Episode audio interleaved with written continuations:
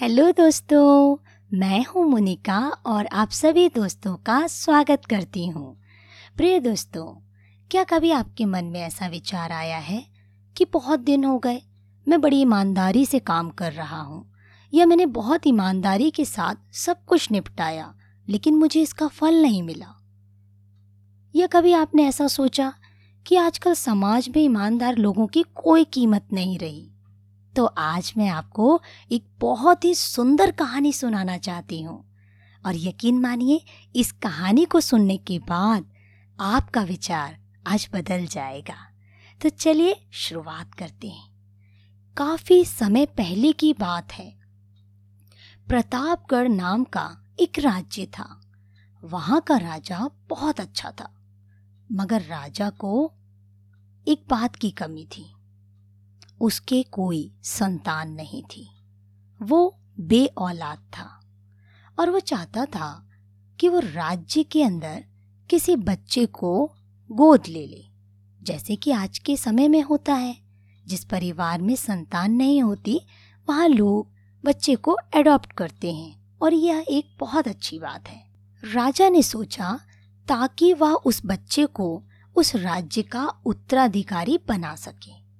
और आगे की बागडोर भी उसके हाथ में सौंप सके इसी को देखते हुए राजा ने राज्य में घोषणा करवा दी कि सभी बच्चे राजमहल में एकत्रित हो जाएँ। और राजा की आज्ञा के अनुसार ऐसा ही हुआ राजा ने सभी बच्चों को पौधे लगाने के लिए भिन्न भिन्न प्रकार के बीज दिए अलग अलग प्रकार के बीज दिए और कहा कि अब हम छह महीने के बाद मिलेंगे और देखेंगे कि किसका पौधा सबसे अच्छा है। महीना बीत जाने के बाद भी एक बच्चा ऐसा था जिसके गमले में वह बीज अभी तक नहीं फूटा था। आप तो जानते हैं बच्चों के अंदर बहुत बड़ी जिज्ञासा होती है कि उनका काम जल्दी रिज़ल्ट दे, जल्दी परिणाम दे। ये बच्चा भी बड़ा घबरा रहा था, लेकिन वह रोज उसकी देखभाल करता था। रोज पौधे को पानी देता था मतलब उस बीज को पानी देता था। देखते ही देखते तीन महीने बीत गए।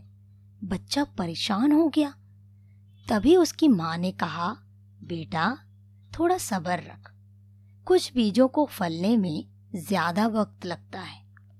और वो पौधे को, उस बीज को सींचता रहा। देखते ही देखते छह महीने बीत गए। राजा के पास जाने का समय आ गया। लेकिन वह लड़का डरा हुआ था। सभी बच्चों के गमले में तो पौधे होंगे और उसका गमला खाली दिखेगा। यह सोचकर वो बहुत घबरा रहा था। लेकिन जानते हैं, वह बच्चा ईमानदार था और सारे बच्चे राजमहल में आ चुके थे। कुछ बच्चे बड़े जोश से भरे हुए थे, क्योंकि उनके अंदर राज्य का उत्तराधिकारी बनने की बड़ी जिज्ञासा थी। अब राजा ने आदेश दिया, सभी बच्चे अपने अपने गमले दिखाओ। और बच्चे गमले दिखाने लगे। मगर ये क्या? एक बच्चा सहमा हुआ सा किनारे खड़ा हुआ था, क्योंकि उसका गमला खाली था। तभी राजा की नज़र उस गमले पर गई। उसने पूछा, तुम्हारा गमला तो खाली है? तो उसने कहा, लेकिन मैंने इस गमले की छह महीने तक देखभाल की है। राजा उसकी ईमानदारी से खुश हो गया। उसका गमला खाली है, फिर भी वह हिम्मत करके यहाँ आ तो गया। सभी बच्चों के गमले देखने के बाद राजा ने उस बच्चे को सभी के सामने बुलाया। बच्चा और सहम गया और राजा ने वह गमला सभी बच्चों की ओर मंत्री संतरी की ओर करके दिखाया। सारे के सारे ठहाका मारकर हंसने लगे।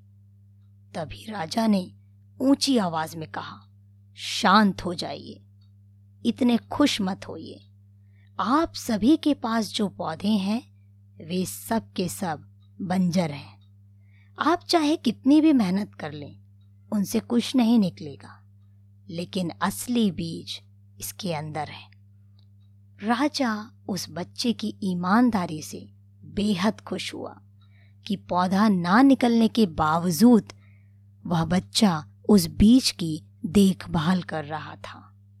उस बच्चे को राज्य का उत्तराधिकारी बना दिया गया। प्रिय दोस्तों, क्या आपने इस कहानी को ध्यान से सुना? उस बच्चे ने छह महीने मेहनत की रिज़ल्ट अभी भी नहीं दिख रहा था, लेकिन उसने राजा को भी फेस किया, उसका सामना किया। क्या आप तैयार हैं अपने जीवन में अपने कामों को लेकर ईमानदारी के साथ आगे बढ़ने के लिए? तो लोग उसकी कदर करें या ना करें, लेकिन कोई है जो आपको रिवॉर्ड देता है, कोई है जो आपकी ईमानदारी को पसंद करता है, और वह है परमेश्वर। सुनते रहिए कहानी मोनिका की जुबानी।